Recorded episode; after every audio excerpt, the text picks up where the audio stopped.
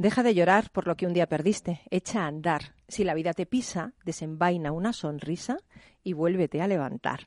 Esto lo cantaba la banda española de folk metal Mago de Oz. Su fundador fue Jesús Hernández, más conocido como el príncipe de la dulce pena. Este exjugador del Real Madrid explicó que eligió ese nombre porque, como en la película El Mago de Oz, la vida es un camino de baldosas amarillas en el que caminamos en compañía de otros buscando nuestros sueños. Y eso es lo que vamos a hacer aquí en Rock.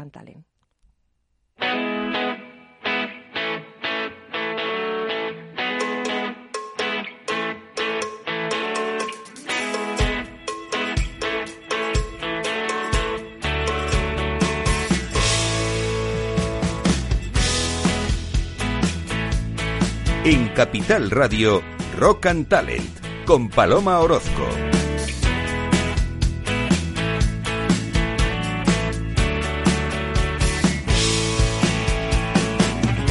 Bienvenido, bienvenida a Rock and Talent en este lunes maravilloso que tenemos aquí en Madrid desde Capital Radio, desde nuestros estudios de Almagro 46 para todo el mundo.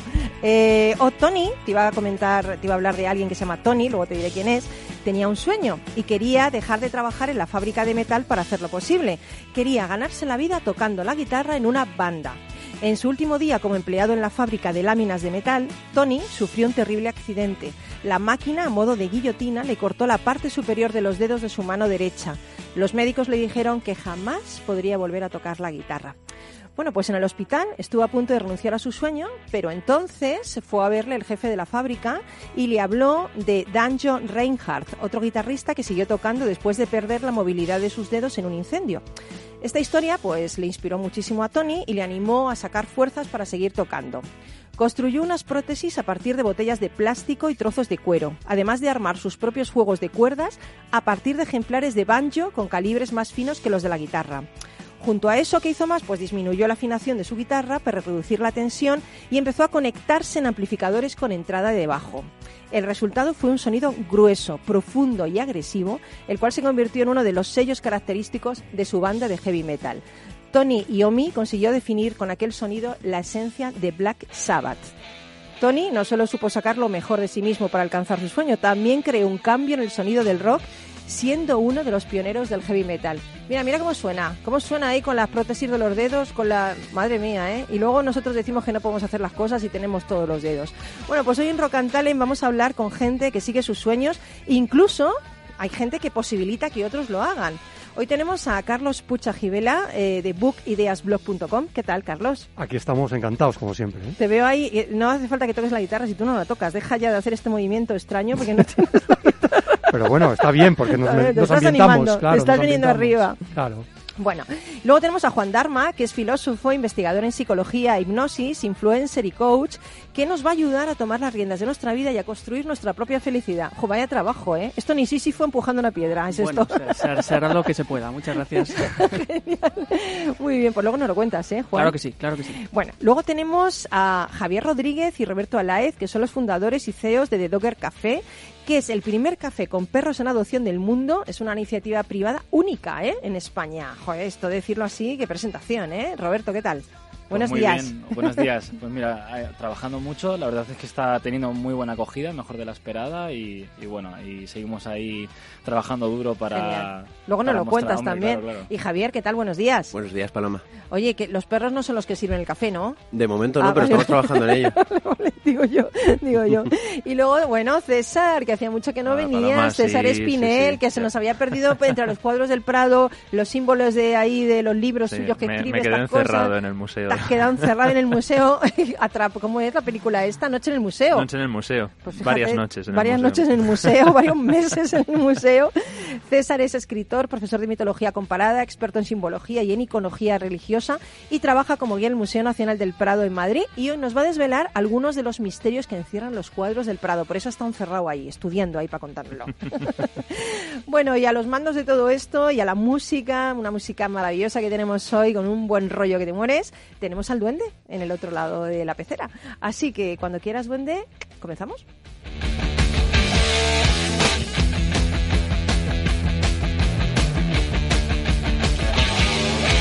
Rock and Talent, con Paloma Orozco.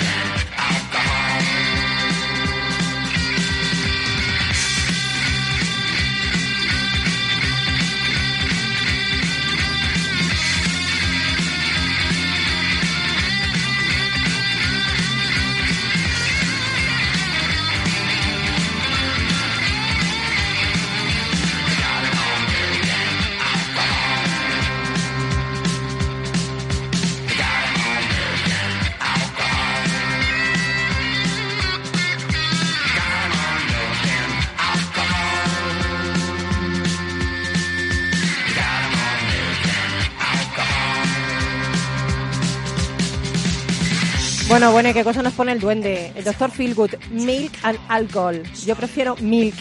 Tú, Carlos, alcohol. Bueno, Gin la tonic. mezcla hay que probarla. Tú, gin no sé. tonic, yo prefiero milk, yo colacao. Yo ya tengo una edad del colacao. Yo... Oye, eh, Carlos, hoy, hoy te has traído un libro, pero te has traído al autor. Exactamente, me he traído al autor, que yo creo que siempre es muy bueno que los libros sean ex- explicados por sus autores. ¿eh? Pero tú sabes, este autor, eh, permíteme que le presente, Sí. doctor en filosofía, investigador en psicología, hipnosis, coach, eh, cuenta con un éxito, vamos, en canales de YouTube, tiene ya 400.000 seguidores. Es Es impresionante. como Lady Gaga en hombre. Es Y impresionante. de rojo vestido. Nadie se da cuenta de lo difícil que es ese logro, de tener tantos seguidores en un ¿Sí? tema serio como el que vamos a hablar hoy, que, que tiene mucho impacto en la vida de las personas. Y sabes una cosa, que, que sé, un, tru- sé un- bueno, sé un secreto de él. ¿Cuál es? Sé dos secretos. A sé ver qué que vas a contar, es- Paloma. Chan, chan, chan, que es quinto dan de Aikido, Anda, hace artes marciales, ¿a que sí? Así es. Y también te puedo contar de él que le gusta Peter Pan. Sí, eso sale en un vídeo que podéis ver todos en su canal de YouTube, donde habla de 50 cosas eh, que a él le gustan, ¿no? O que le caracterizan, ¿no? Y una de ellas es que precisamente uno de sus libros favoritos es, es Peter Pan, ¿no? Sí, porque para mí el tema de la infancia es súper importante, ¿no? Con cosas que vamos a hablar hoy seguro, ¿no? Pero cuando somos pequeños tenemos ahí como esas... O sea, el mundo es infinito, ¿no? Para un niño pequeño. Es como que puede ser casi cualquier cosa. Y por el camino, poco a poco, mm, nos vamos eh, cogiendo un montón de obligaciones, de miedos y demás, y ahí es cuando perdemos un poco la visión que teníamos de niños, ¿no? Bueno, un poco de eso estás hablando en tu libro que acabas de publicar, Guía de viaje hacia la vida de tus sueños, de Juan Dharma. Em, en este libro realmente es muy interesante. Yo he leído el punto de partida. Resulta que tú eras profesor, te despiden de un trabajo que te encantaba es. y entonces lo tomas como punto de partida. Cuéntanos un poco cómo es la génesis de todo este viaje en el cual eh, pues has escrito este libro para que haya personas que te ayuden a acompañarte, ¿no? Pues sí, efectivamente. Yo llevaba un poco la trayectoria ya hecha, había estudiado la carrera de filosofía, había hecho un primer doctorado y demás. Y entonces, en un determinado momento, pues empiezo a dar clases en colegios y tal, y pum, yo estaba feliz, tenía ya mi casa y tal, y me despiden por algo que además no tiene nada que ver conmigo, a última hora, tal. Y entonces digo, bueno, pues puedo hundirme o, eh, o puedo sacar mm, algo de mí para decir, ¿y ahora qué hago con mi vida? ¿no? Y fue ese momento en el que me planteé el tema de, vale, pues entonces empiezo de cero. Empiezo de cero. Y eso es bueno también, porque me permite deshacerme de las cosas que no me gustaban y empezar a construir mi propio camino. Obviamente no tenía claro qué quería hacer en ese momento, ¿no? Pero, poco pero, a poco pero de cero no, porque realmente tiene una Claro. experiencia ya que has podido luego poner en valor después, ¿no?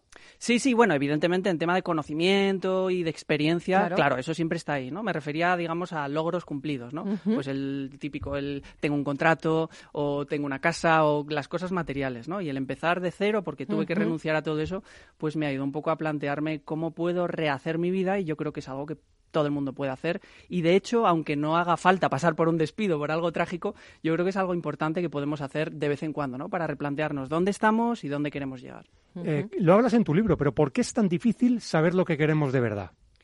Pues es un poco lo que comentaba antes, ¿no? Que cuando somos pequeños tenemos muy claro, tenemos muchos sueños y tal, y luego nos hacemos mayores y es cierto que van apareciendo sueños nuevos. Evidentemente, si uno de pequeño quiere ser astronauta y de mayor dice, pues no quiero el riesgo, lo que supone, etcétera, está bien.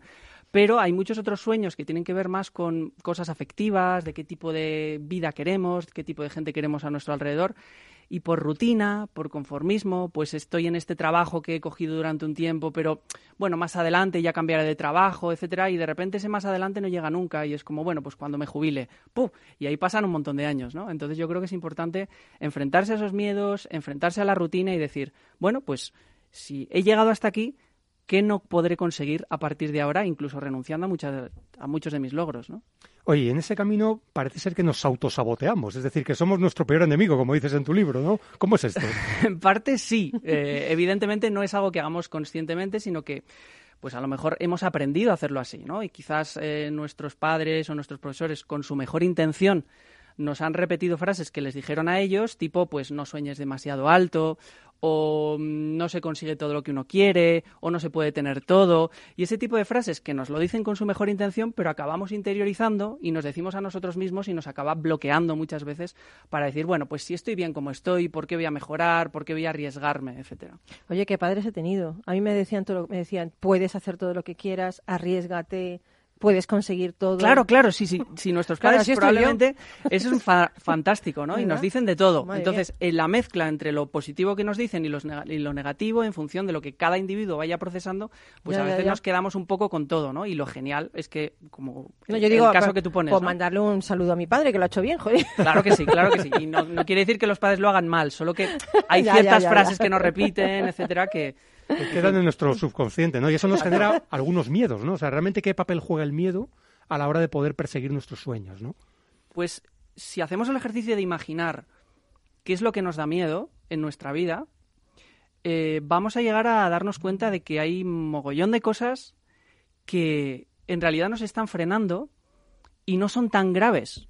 No son para tanto el, una entrevista de trabajo, el cambiar de trabajo, el abrir una nueva empresa, el tener una conversación con alguien que nos gusta o que queremos dejar, o nuestro jefe para que nos suba el sueldo. Son un montón de situaciones que nos dejan como en pequeñito y que no nos impide, y que, perdón, que nos impiden enfrentarnos a esas situaciones y al final, si nos enfrentamos a ellas, vamos a salir fortalecidos. Aunque lo hagamos con miedo, aunque lo hagamos temblando, yo siempre digo, aunque lo hagas muerte de miedo, aunque estés temblando, aunque no puedas más, creas que se acaba tu vida, hazlo.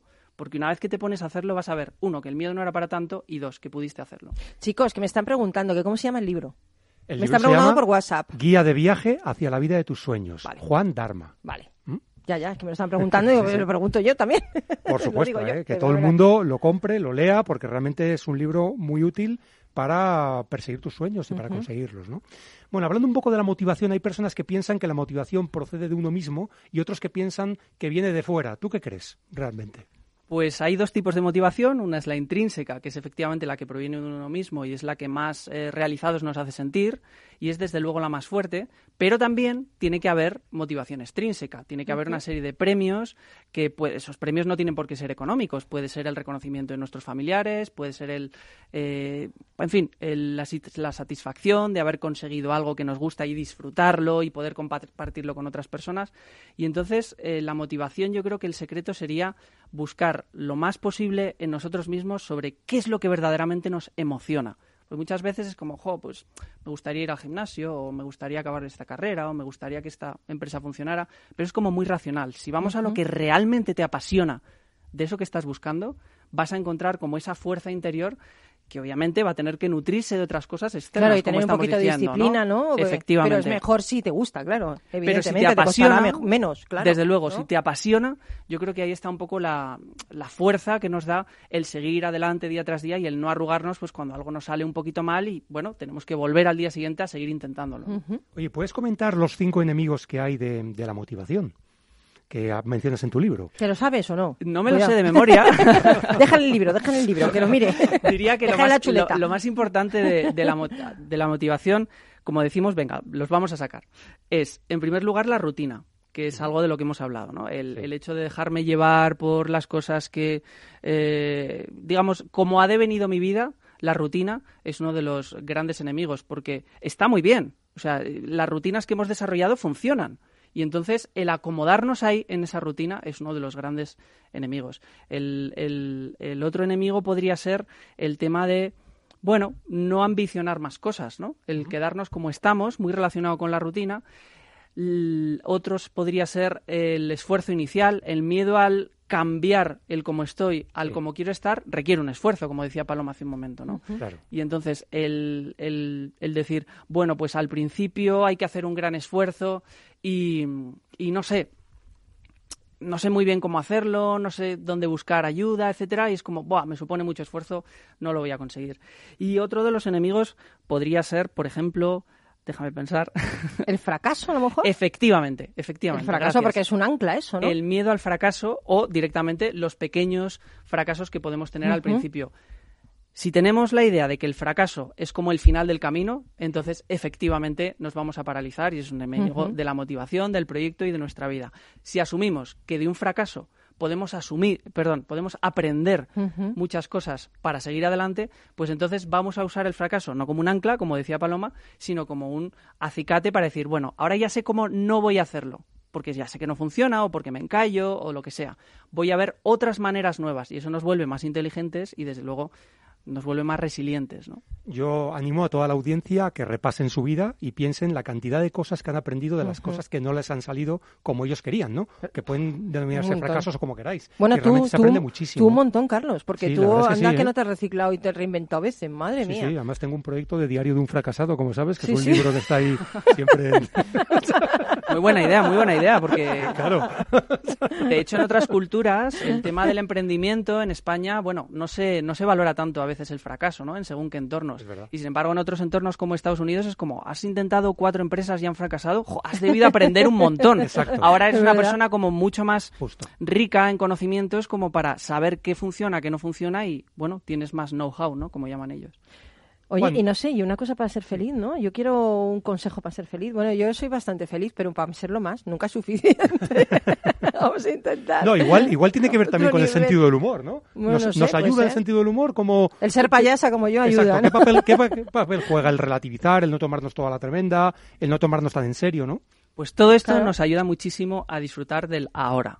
Porque todo esto que estamos hablando de los proyectos y demás, como que dirige nuestra mente hacia el futuro y está muy bien, porque así nos planificamos, pero a veces se nos olvida y empezamos a pensar el, bueno, pues cuando consiga esto seré feliz, o cuando Mm. pues me voy a esforzar muchísimo, muchísimo, muchísimo, voy a tener muchísimos sacrificios, y entonces cuando por fin haya conseguido esto, podré ser feliz. Entonces está muy bien el sacrificar ciertas cosas, pero no hay que olvidar que vivimos hoy. A lo mejor mañana no estamos aquí, a lo mejor mm, se nos Mm. hunde algo. Sí. Y entonces la manera de relativizar los fracasos, de aprender a reírnos de nosotros mismos también, pues todas esas cosas que no funcionan o que nos dicen pues lo has hecho mal, pues si uno mismo es capaz de reírse de sí mismo, entonces los demás se ríen Mm. contigo y no de ti. Y así ya no hay nadie que pueda reírse de ti, porque tú eres el primero que se ríe, ¿no? Hay un cuento zen que me, ha recordado lo que has dicho, que es un maestro zen que lleva a su alumno por toda la montaña durante horas y horas porque le quiere enseñar algo que hay en la cima y cuando llega le enseña una piedra. Dice, pero maestro, esta piedra, esta piedra está abajo. O sea, esta piedra hay mil piedras. Dice, sí, pero, has- pero es lo único que has visto. O sea, no has disfrutado todo, todo y cada uno de los pasos que hemos dado hasta subir a la cima. Solo ves la piedra. Entonces, eh, a veces es que solo vemos la piedra al final. Y es que, ¿qué pasa? No hay muchas piedras al principio, árboles, animales, senderos, plantas para ver, ¿no? Claro, por eso, como decía, es, pues, es fundamental no dirigir la mirada solo hacia el futuro y no hacer esta renuncia de cuando llegue a seré feliz, que lo hacemos constantemente, a lo mejor con otra frase, ¿no? Con otra manera de plantearlo. Pero es muy importante el tema del sentido del humor y del disfrutar ahora, hoy. Incluso aunque se me haya hundido todo, incluso aunque esté triste, hay cosas que puedo disfrutar y eso me, me permite no hundirme y seguir adelante. Oye, vosotros dos sois dos influencers, Carlos y Juan. Carlos está, in- está inspirando a medio mundo con, eh, con Book Ideas Blog, hablando de sus libros, o sea, hablando de libros que lee y, y un poco esos libros que le mueven, ¿no? Que te mueven el Así alma. Y tú en tu, en tu canal de YouTube también estás inspirando a la gente, ayudándola. ¿Qué, qué cosas tratas en ese canal? Pues eh, el subtítulo, digamos, de mi canal, mi canal en YouTube se llama Juan Dharma y el subtítulo... Dharma con H intercalada. Exacto, D-H-A-R-M-A, gracias. ¿Qué tipo y el- de Dharma? Me están buscando sin H y no... Y el subtítulo es Psicología para ser más feliz. ¿Por qué? Ujú. Pues porque yo considero que hago una labor de divulgación de la psicología, precisamente aplicada a que podamos ser más felices. Porque está muy bien toda la psicología mm, pues básica o investigadora, pues para conocer cómo funciona nuestra mente y tal, y eso es fundamental y es un poco la base que yo uso para luego todo ese conocimiento, cómo podemos usarlo para llevarlo a nuestra vida y poder ser felices. Y entonces pues hablo de los miedos, hablo de cómo enamorar a alguien en un sentido amplio, no solo para encontrar pareja, sino puede ser un Enamorar a una cliente, persona, sí, puede sí. ser para tener un amigo o una amiga más cercano, para tener mejores relaciones O enamorarte sociales, contigo mi- a ti mismo, que te puedes También. enamorar a ti mismo. Efectivamente, la autoestima también es otro de los pilares grandes. Claro.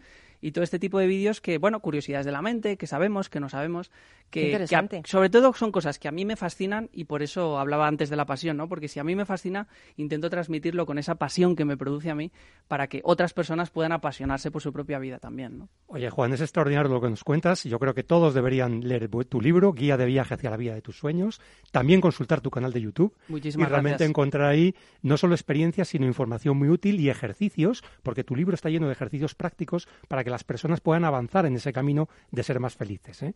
Claro, ese era un poco el reto de la que yo tenía, el que no se quedara en una información teórica de que una vez que cierras el libro dices, bueno, ¿y ahora cómo lo pongo en práctica? Sino que hubiera un programa de ejercicios pasito a pasito Para para, que puedan llevarlo a la práctica y ser más felices. Oye, va- vaya dos, ¿eh? Bueno, vaya, sido vaya dos con vaya dos influencers. Un placer tener aquí a Juan. Yo nada más que te- yo soy influencer de una persona nada más o de No, dos. hombre, no, que va. A través del programa de radio eres un Bueno, influencer bueno. de muchísima bueno, gente. no, no, yo no pretendo, yo no quiero ser influencer, yo, yo para eso os lo dejo a vosotros que sabéis más que yo. Y madre mía, tú con los libros, tú con ayudando a la gente, porque tú eres coach, ayudas a muchas personas también. Cuidado, ¿eh? que allí esa faceta es muy bonita. Tuya. Esa es la típica faceta uno a uno que llamamos, que, que te permite, bueno, disfrutar de, de esa parte, ¿no? Bueno, pues nosotros vamos a disfrutar de todo. También tenemos que disfrutar de la publicidad, ¿vale? Porque es así, es una publicidad súper chula que dura nada, dos minutos, y volvemos enseguida con Javier, con Roberto y con César. Hasta ahora.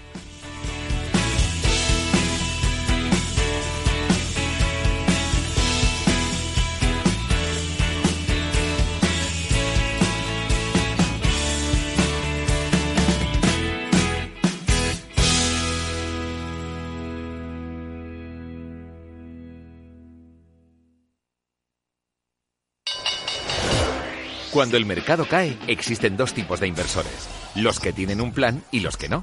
Entra en xtb.es y descarga nuestra guía para sobrevivir a las caídas en bolsa. Aprende a proteger tus acciones y a sacar provecho de los mercados bajistas. XTB, más que un broker online.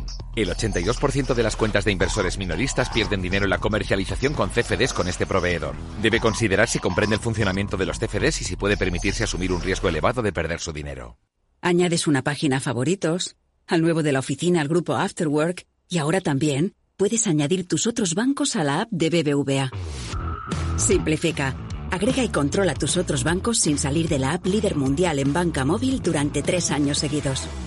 BBVA. Creando oportunidades. Cuando comenzábamos, en el año 95, no imaginábamos que 20 años después más de 100.000 personas utilizarían nuestras herramientas de inversión. En cada nuevo reto que emprendemos ponemos lo mejor de nosotros mismos. En VisualChart queremos avanzar y por eso hemos lanzado nuestra propia agencia de valores, Esfera Capital. Esfera Capital, un broker de inversores para inversores. Si quiere conocer nuestro trabajo, visítenos en esferacapital.es.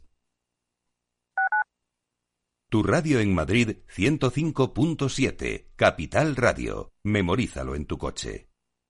Gráficas Naciones. Más de 50 años de experiencia en el sector de las artes gráficas. Apostamos por la última tecnología tanto en impresión offset como en digital y gran formato. Realizamos todo tipo de impresión. Tarjetas de visita, folletos, libros, vinilos, decoración y montaje de stands. Más información en el 91 629 2145 o en gráficasnaciones.es.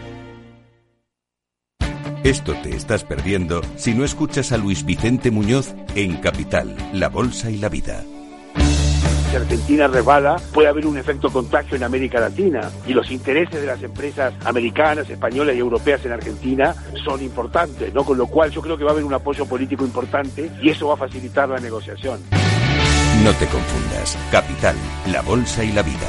El original. Con Luis Vicente Muñoz.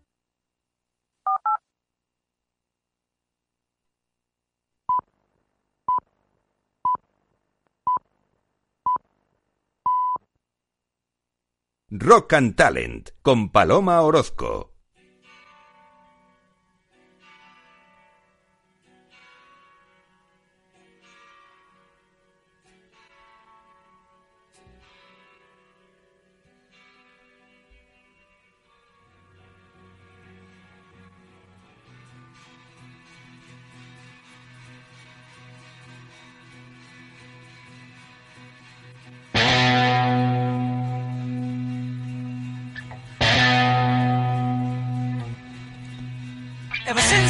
A young boy, I played the silver ball.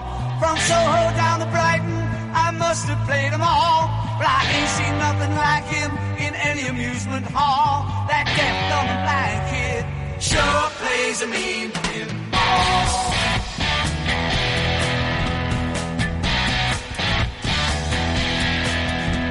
He stands like a statue, becomes part of the machine.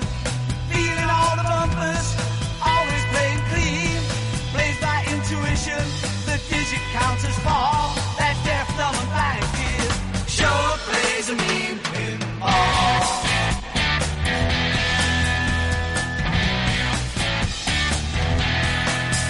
He's a pinball wizard, there has to be a twist. A pinball wizard's got such a supple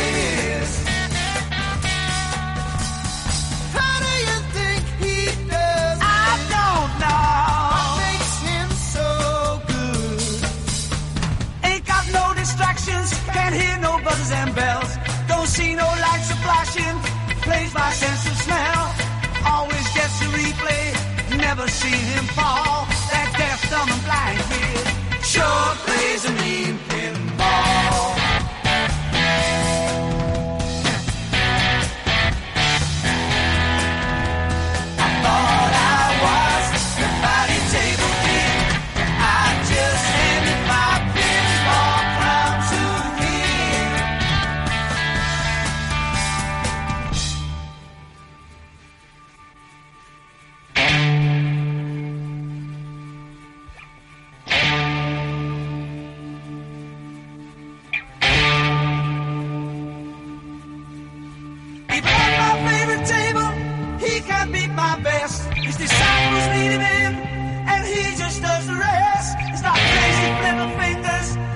seen him fall. That deaf, dumb, and blind kid sure plays a mean pinball.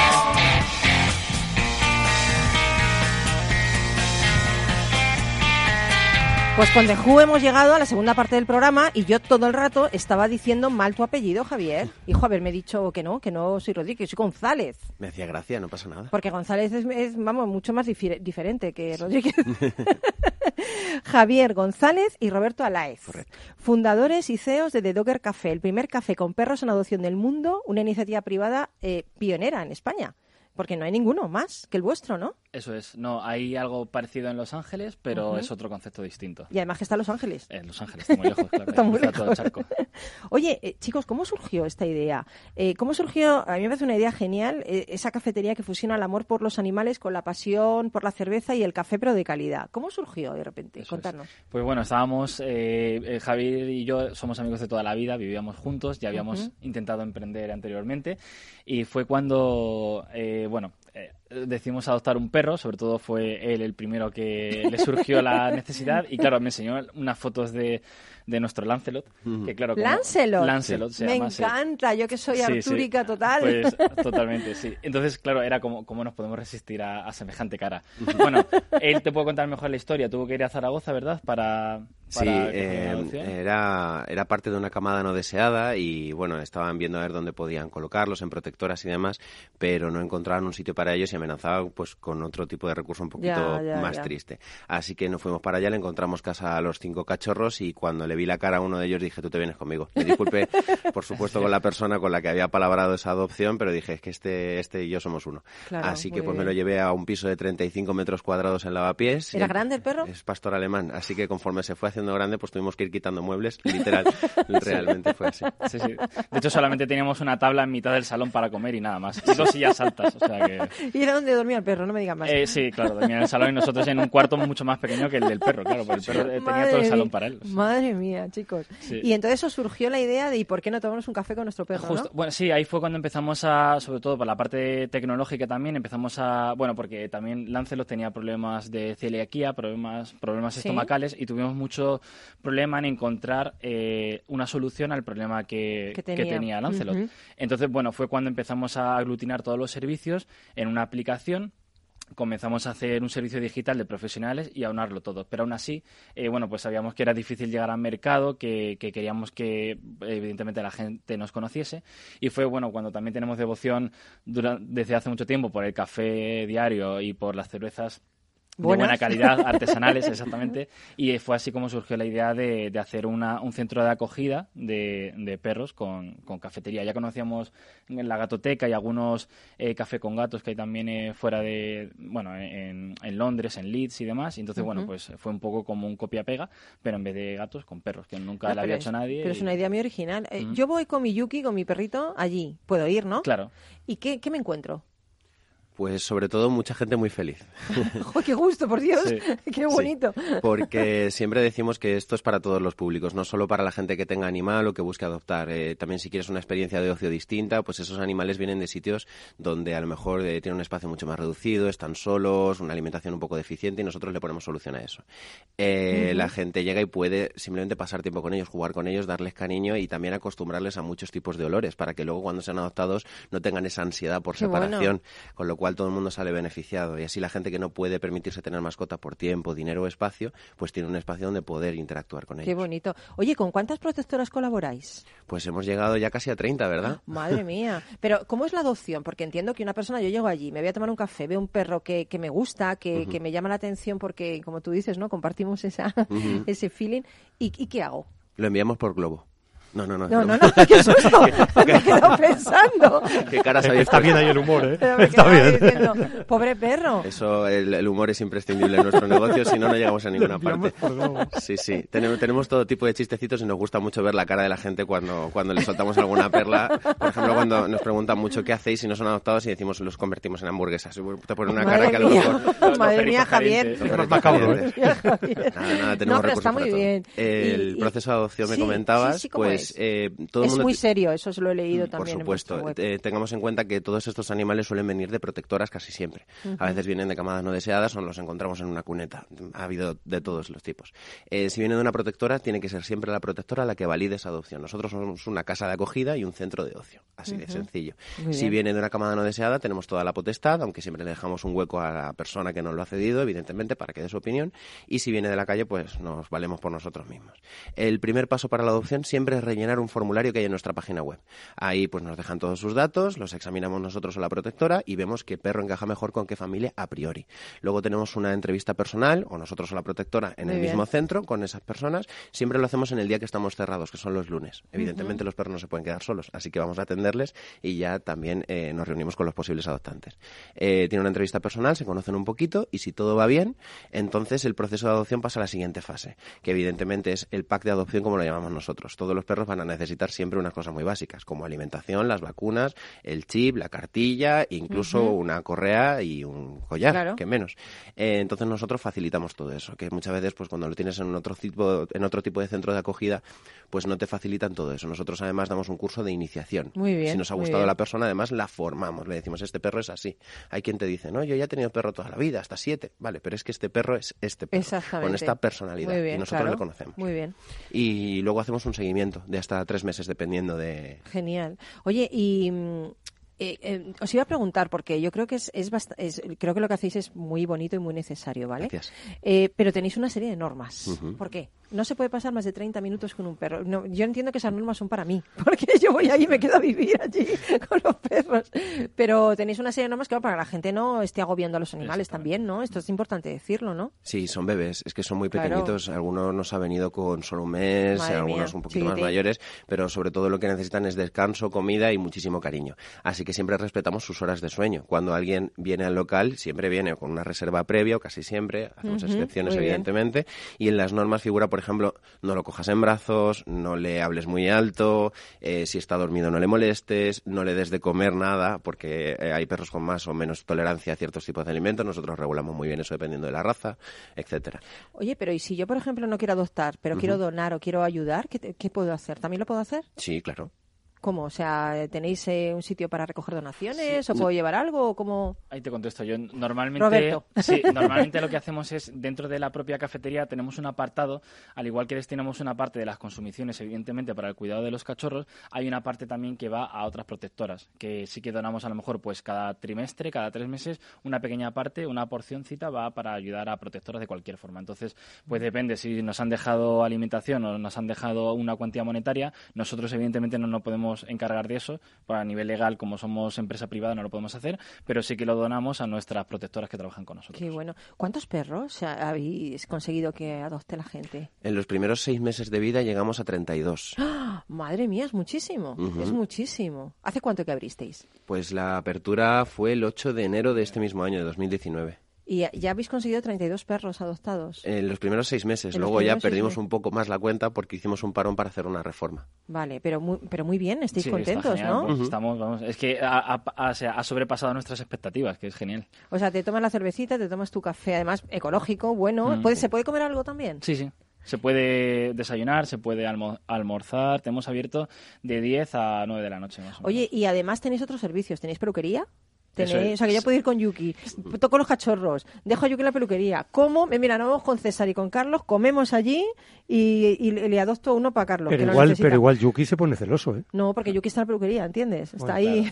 Veo. Sí, es eso. Lo que hacemos es eh, ofrecer un 360. Estamos con la plataforma digital, o- eh, ofrecer un servicio omnicanal, tanto digital como físico. Ujú. Entonces, es verdad que en la primera sí que hicimos una validación en el primer local de peluquería y tal, que funcionó bastante bien. Ahora en este nuevo, pues vamos a incluir también otros servicios como guarderías y demás, porque hay veces que por el trabajo, pues eh, el perro pasa mucho tiempo solo, entonces, bueno, pues nos encargamos de él para que luego tú te lo entregamos o lo recojas cuando salgas de trabajar. Y bueno, y junto a esta aplicación, pues también lo que queremos hacer, como decía Javier, no solamente hacer el seguimiento en los tres primeros meses de vida cuando lo adoptas, sino que, bueno, si tú ya tienes perro y necesitas un par de clases de adiestramiento, porque hay veces que el comportamiento, si viene de protectora, pues viene con un poco de Claro, hay que- agresividad hay- o de que- ansiedad, claro. claro. Entonces nuestros etólogos y adiestradores profesionales eh, se encargan de, de ca- calmarle un poco esa ansiedad. de, pues igual que tú cuando lees un libro de psicología, pues es la psicología para los A perros. mí, a mí o sea. fue así, o sea, Yuki me ha domesticado, Yuki me ha, ¿sabes? Me ha, ¿cómo es? Como eh, esta conducta de me la ha practicado conmigo y yo soy mucho mejor. claro. Mira, ¿me ves? ha sido mi perro el que lo ha hecho. Oye, ¿dónde estáis? Muy importante, que me está preguntando la gente también por WhatsApp. ¿Dónde estáis? Ahora mismo tenemos una abierta en el norte de España, en Donosti, en Guipúzcoa. Eh, en Madrid nos hemos mudado de Calle de los Mesejo, que fue la primera que se abrió, y vamos a abrir dentro de un par de semanitas en Paseo de las Delicias 99. Uy, qué bien. Se nos Paseo queda un poco Delicias chico, el de Vallecas. 99. Se Es que me lo voy a apuntar para ir, ¿eh? Sí. Claro. Vale, Paseo Delicias 99 en Madrid. Tenéis en Donosti, en Madrid, y Sí. tenéis la posibilidad, seguramente abriréis en más sitios, si esto va Sí, bien, ¿no? de hecho estamos hablando con Málaga para hacer una apertura en el próximo año, porque bueno, va a ser mucho más grande, unos 300 metros cuadrados de local, mía. nos vamos a perder, de verdad. Madre mía, qué bueno, qué bueno, chicos, Y me alegro est- mucho. Estamos hablando también con Barcelona, con Valencia, con Santiago de Compostela y con Valencia, ya lo he dicho. Sí, Sí. pues, Dos Valencias, por si acaso. Pero me encanta porque fíjate, estas startups, a mí me gusta que tengan esa vocación social y que hagan algo por, por la gente, ¿no? No solo por los perros, sino porque hay muchas personas que necesitan un perro para que su vida sea mucho más feliz. Sí, de es hecho hay, verdad, ¿eh? hay una cosa que veíamos Javi y yo, sobre todo cuando llegaba la gente al principio, que venía, bueno, venía con una cara normal, pero cuando abrían la puerta, de repente se les bozaba una sonrisa y ya duraba la hora que estaban dentro. Muy como- no me extraña, no me extraña. Sí, sí. De Dogger Café, Paseo de las Delicias 99, ¿no? Ujú. Genial, allí nos vemos, ¿eh? Encantados. Bueno, pues nos vamos con un... Bueno, es que esta canción me encanta. Es que el duende conoce todos mis gustos. El Alabama, su hijo en Alabama, es que me encanta. Duende, la has acertado. Y luego enseguida nos vamos con aquellos cuadros del Museo del Prado así un poquito más misteriosos.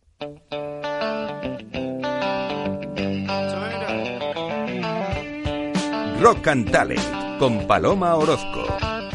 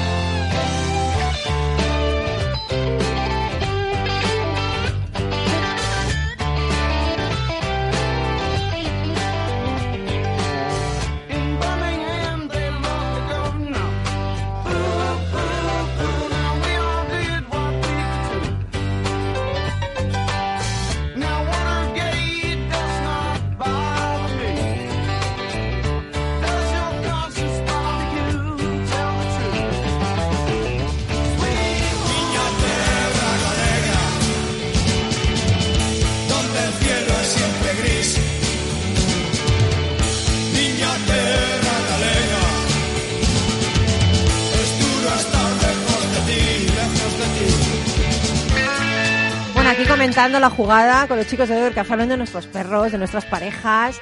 Jolín, que la pareja de Roberto de Dover Café se llama Ginebra y su perro Lancelot. Es que Sí, sí. esto es el destino. Totalmente. Oye, esto es un sí, esto es un destino, César Lo es, Espinel. Lo es, lo es, clarísimamente. De hecho, falta. Bueno, ya alguien se tiene que llamar Arturo, yo lo siento mucho, o sea. es un mandato, o sea. es- o Merlín. sea o Merlín. Mira, Merlín puede ser Juan eh, Darma. problemas. Oye, César, eh, escritor, profesor de mitología, experto en simbología, iconología religiosa y trabajas como guía en el Museo del Prado. Me encanta esto. Sí, además eh, ahora en octubre ya he cumplido cinco años que llevo allí trabajando de autónomo porque era, era la- mi, mi gran pasión. O sea, yo estudié un FP de grado superior de turismo y no me metí en la carrera porque la carrera estaba diseñada para tener una agencia de, de viajes y tal y entonces estar en un despacho con un ordenador y yo no quería eso. Yo quería enseñar a la Pues, gente. Pero estás ahí con tus cuadros. A la Estoy ahí. Bueno, cuéntanos algún misterio que encierra algún cuadro del Prado. Bueno, lo primero, antes de entrar en materia, que cuando venía hacia aquí estaba pensando qué difícil es hablar de arte Uno, ¿no? en, radio. Porque claro, No lo ves, que no lo ves, no co- lo claro, ves. ¿cómo, cómo decirlo no sin, sin poder lo, verlo? Lo imaginamos. Sí, lo, lo, lo primero y lo que siempre hay que tener muy presente es una frase de, de un artista suizo, Paul Klee, que en Confesión Creativa, un libro que escribe en 1920, dice, el arte no reproduce lo visible, sino que hace visible. Y eso es como una máxima que yo siempre intento enseñar a la gente que viene al Prado, porque normalmente es gente que viene por primera vez o que a lo mejor ya lo conocía, pero que eh, no no venía desde hace 20 años, 30. Y entonces la idea que yo tengo siempre a la hora de enseñar el arte es que el arte tiene una parte muy concreta de, eh, digámoslo así, hijo de su tiempo, o sea, una obra hay que considerar indudablemente en qué momento histórico, en qué lugar geográfico ha sido hecha, pero también tiene un anhelo eterno. ¿No? Lo, lo- lo bonito del arte y de hecho el, el- el mito que explica el origen del arte habla de eso, ¿no? de cómo las, eh, los países, los imperios, las personas van pasando y se van sucediendo, pero sin embargo el arte siempre queda ahí. y Mm, no solo bonito. queda ahí, sino que además nos sigue sorprendiendo a día de hoy. Uno se marcha a una iglesia románica o a una catedral gótica o ve un tríptico del Bosco y sigue quedándose alucinada, mucho más con la contaminación visual que tenemos constantemente, que hay por todas partes, en televisión, vamos por las carreteras, carteles, etcétera, etcétera.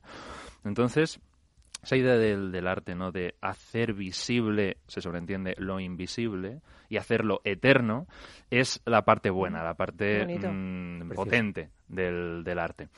Entonces, eh, claro, el Museo del Prado tiene joyas absolutamente maravillosas partiendo de esta concepción del arte y otras obras que, mm, bueno, que valen un poco menos. También hay que decirlo, o sea, no todo es orégano. O caviar, claro, caviar, o caviar, efectivamente. O sea, no, no todo es así. Pero, eh, por ejemplo, un cuadro que, que a mí me gusta mucho, que es la Sagrada Familia de la Perla de Rafael, que es con, con los que yo suelo empezar mis, mis visitas, sobre todo para la gente que eso que viene por primera vez al Prado, que hace mucho que no viene, ¿no? Dice, bueno, pues para hacer una idea general de lo que vamos a ver en un recorrido que suele ser una, tiene una media de dos horas, eh, eh, ese cuadro de la perla transmite muy bien la idea. En ese cuadro aparece la Sagrada Familia, la Virgen María con el Niño Jesús, San José está al fondo en el taller, en un segundo plano, y al lado de la Virgen y el Niño está Santa Isabel con San Juan Bautista Niño. Y entonces están en una composición piramidal, muy leonardiana, porque Rafael era muy fan de Leonardo da Vinci, que tú vas así con la camiseta de Leonardo da Es Vinci, que me o sea encanta, que... es que me encanta, Leonardo, me encanta, me encanta. Pues sí, sí, a Rafael también le gustaba mucho y entonces sigue esa composición. Y lo que tiene de interesante, aparte de mostrar un pasaje que no aparece en la Biblia, lo cual en el siglo XVI eso no era nada frecuente, eh, lo que representa es a todos los personajes interaccionando unos con otros a partir de las miradas, de los gestos, de los movimientos, pero el niño Jesús que está sentado en las rodillas de la Virgen, tiene su mirada hacia arriba, hacia la esquina superior del cuadro, pero está mirando hacia algo que no aparece en el cuadro. Y eso es interesante. Normalmente en el arte justo anterior, el del siglo XV, el gótico, la esquina superior derecha del lienzo se solía reservar para decorar con un poco de pan de oro, un color dorado, que reflejaba la presencia de Dios en la escena, que la mayoría era pintura religiosa, y entonces se decía que ahí estaba la presencia de lo trascendente, de lo divino. Sin embargo, Rafael da un salto teológico artístico al poner la misma mecánica de interacción con ese mundo superior y trascendente, pero lo oculta. Entonces, lo que está incitando con eso al que contemple la obra es le está diciendo que tiene que utilizar los ojos del alma para ver lo que no es evidente en el cuadro. Rafael va a hacer esto muchísimo y no solamente él. El Renacimiento se va a basar en esto, esta idea que funda Marsilio Ficino con su academia en Florencia, que es neoplatónica más no poder. Por lo tanto, el mundo de las ideas va a ser fundamental y es lo que va a poner en marcha el Renacimiento. La idea de que la posibilidad de todos los seres humanos poder acceder a los mundos sutiles y el arte va a ser una herramienta fundamental para eso. Eh, Javier Sierra tenía, un, tenía una frase muy buena en, en El Maestro del Prado, precisamente, que decía que el arte solo funciona de verdad cuando maravilla es total eso, porque cuando, cuando uno eh, va, va guiando, va haciendo lo que una visita guiada por el museo para conocer las obras, bla, bla, bla, es muy bonito ver cómo una persona, sin que tú le digas nada, se queda hechizada delante de un cuadro. No hace falta que le cuentes nada, ni de quién es, ni cuándo se hizo, porque no le importa, porque en realidad es irrelevante. Los artistas durante muchísimos siglos no han firmado sus obras porque no importaba su firma. Qué bonito no eso. importaba quién las hubiese hecho, importaba el mensaje, el contenido, lo que buscaban transmitir y hechizar a la persona. Entonces ocurrió un poquito lo mismo con los perros. Esta idea de encajar en el otro una identidad que te reconoces como si fuese un espejo. Y entonces la realidad se disipa y solamente queda la obra y tú. Bueno, vas a tener que venir el lunes que viene. Yo sabes, no- yo sabes que vengo cuando tú me Nos invites. quedamos sin tiempo. Es que aquí cada vez tenemos menos. Estos 50 minutos no dan para nada. Esto no puede ser, Carlos. Es que es súper profundo. es- es- nos estaba hechizando, Nos César. estaba yo creo, con- hechizando y ahora de repente que... ¿eh? Que bueno, pero, cortar. pero puede- pues también nos puede hechizar Elton John, también. También, por bueno, supuesto, te esperamos el lunes que viene, no digo más, ¿vale? Y a ti también, Carlos, ¿eh? Pero mm, es que no tenemos más tiempo y yo me tengo que ir al Polo Norte, a la Antártida. A Ahora me- hechizarnos. A hechizarnos, os voy a anda. hechizar de otra manera, venga. chita. Vamos con Rocketman. She packed my bags last night, pre-flight. Zero hour, 9 a.m. And I'm gonna be high as a kite by then.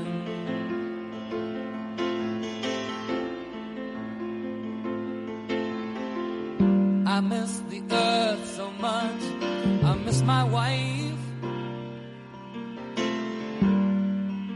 It's lonely out in space on such a timeless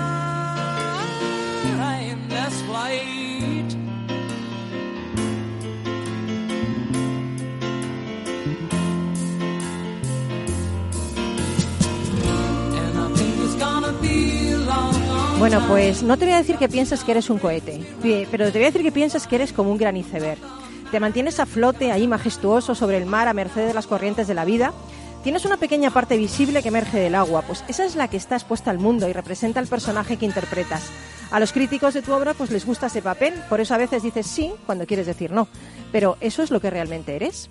Existe otra parte, mucha más grande que la anterior, que está bajo el agua. Es tu parte oculta. Ahí están alojados todos tus temores, tus miedos, tus pensamientos y creencias, tus valores y también tus potencialidades, la confianza en ti mismo y el sentido de tu misión en el mundo. Esa parte representa la persona que eres de verdad, con sus luces y sus sombras, no el personaje que interpretas. Yo creo que necesitas sacar esa parte a la luz. Habrá cosas que a los demás no les gusten de ti, pero eso es lo que eres, una persona en continuo aprendizaje que cuestiona sus pensamientos y creencias con el único propósito de ser mejor y de aportar más a sí mismo, a los demás y al mundo. Es necesario sacar también a flote esa parte, aunque sea doloroso, porque cambiar representa una gran oportunidad. Abandonar la zona de confort para poder llegar a ser lo que siempre soñaste ser, aunque a la gente no le guste, es lo mejor. Está bien respetar las expectativas de los otros, pero no se puede vivir conforme a ellas. Has venido a este mundo como una semilla que germina y crece, y creo, amigo, amiga, que ahora es el momento de hacerlo. Nosotros esperamos haber contribuido en ese viaje a que tú seas un poquito más feliz hoy. Mil gracias, Juan Darma, por inspirarnos. Muchas gracias a vosotros por invitarme y este ratito tan agradable. Muy bien, Roberto, Javier. Seguir adelante con Lancelot, con esos perros maravillosos. Eh, Paseo de las Delicias 99, allí nos vemos para adoptar perros, que es lo que hay que hacer también. César, te esperamos el lunes que viene, no tienes excusa porque nos hemos quedado con poco tiempo y yo tengo más ganas de saber de los cuadros. Carlos, amigo, ¿qué te voy a decir? Que, va, que eres un ejemplo para nosotros. Sigue leyendo por nosotros esos libros maravillosos, ¿vale? Recuerdo Guía de viaje hacia la vida de tus sueños, de Muy Juan. Darma. Ahí está. Muchas y yo gracias. os mando un besito muy fuerte, el duende y yo, que hacemos Rock and Talent. Deseamos que seáis muy felices. Volver con nosotros el lunes que viernes, seguirnos a través de redes sociales. Y ya sabes, no vivas según las expectativas a los demás. Nos vamos, vamos, chao, chao. Beso.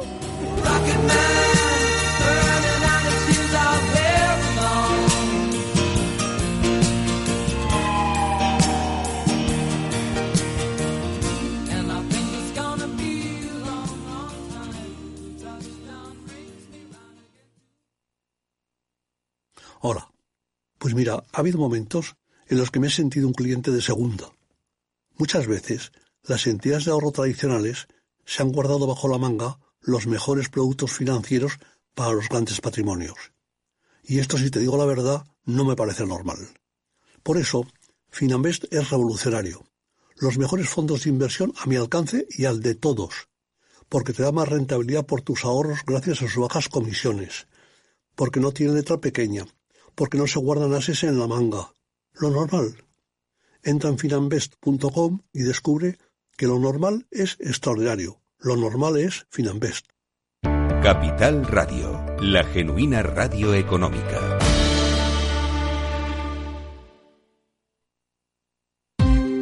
Ya no estamos en la era de la información, estamos en la era de la gestión de los datos y de la inteligencia artificial. El tratamiento inteligente de estos datos proporciona un valor enorme a las empresas en sus procesos de negocio. En Piper Lab ayudamos a nuestros clientes a tomar decisiones de negocio basadas en datos. Escúchanos todos los lunes a las 10 y media de la mañana en el espacio de Big Data de Capital, la Bolsa y la Vida. Escuchas Capital Radio, Madrid 105.7, la radio de los líderes. Si te gusta la cocina gallega de siempre, en el Mesón Gallego 1 y el Mesón Gallego 2 encontrarás los mejores pescados y mariscos de las costas junto a recetas de la Galicia interior, además de las carnes de Sanabria y los mejores embutidos de Zamora y nuestra terraza. Te esperamos en la calle Muller 35, teléfono 91 579 3623 y en la Plaza de la Remonta 13, teléfono 91 579 0769. Una recomendación del programa gastronómico Mesa y Descanso. 15 años con personas y empresas dan para muchas opiniones, reflexiones y conocimientos de recursos humanos. Escucha el Foro de los Recursos Humanos todos los lunes a las 12 del mediodía en Capital Radio, un punto de encuentro de excepción con personas y empresas, con Francisco García Cabello. Disfruta de la mejor cocina gallega en Montes de Galicia. Todo un clásico moderno en el barrio de Salamanca. Disfruta de la variada dieta atlántica, de las mejores carnes y pescados tratados con respeto y transparencia y regados con una de las mejores bodegas de la zona. En grupo, en familia o en pareja, Montes de Galicia te ofrece el espacio perfecto en cada ocasión.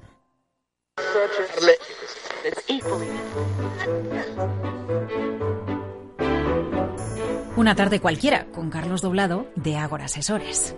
Yo cada vez estoy viendo más el análisis técnico como una herramienta que no está orientada a la predictibilidad, que es lo que todo, o la mayoría de la gente cree que es, sino que es una herramienta que al sitio donde no estás, pues lo que te permite es un poco controlar el riesgo monetario y al final te mantiene la partida. Tardes de radio y bolsa con el mercado abierto. ¿Te vienes?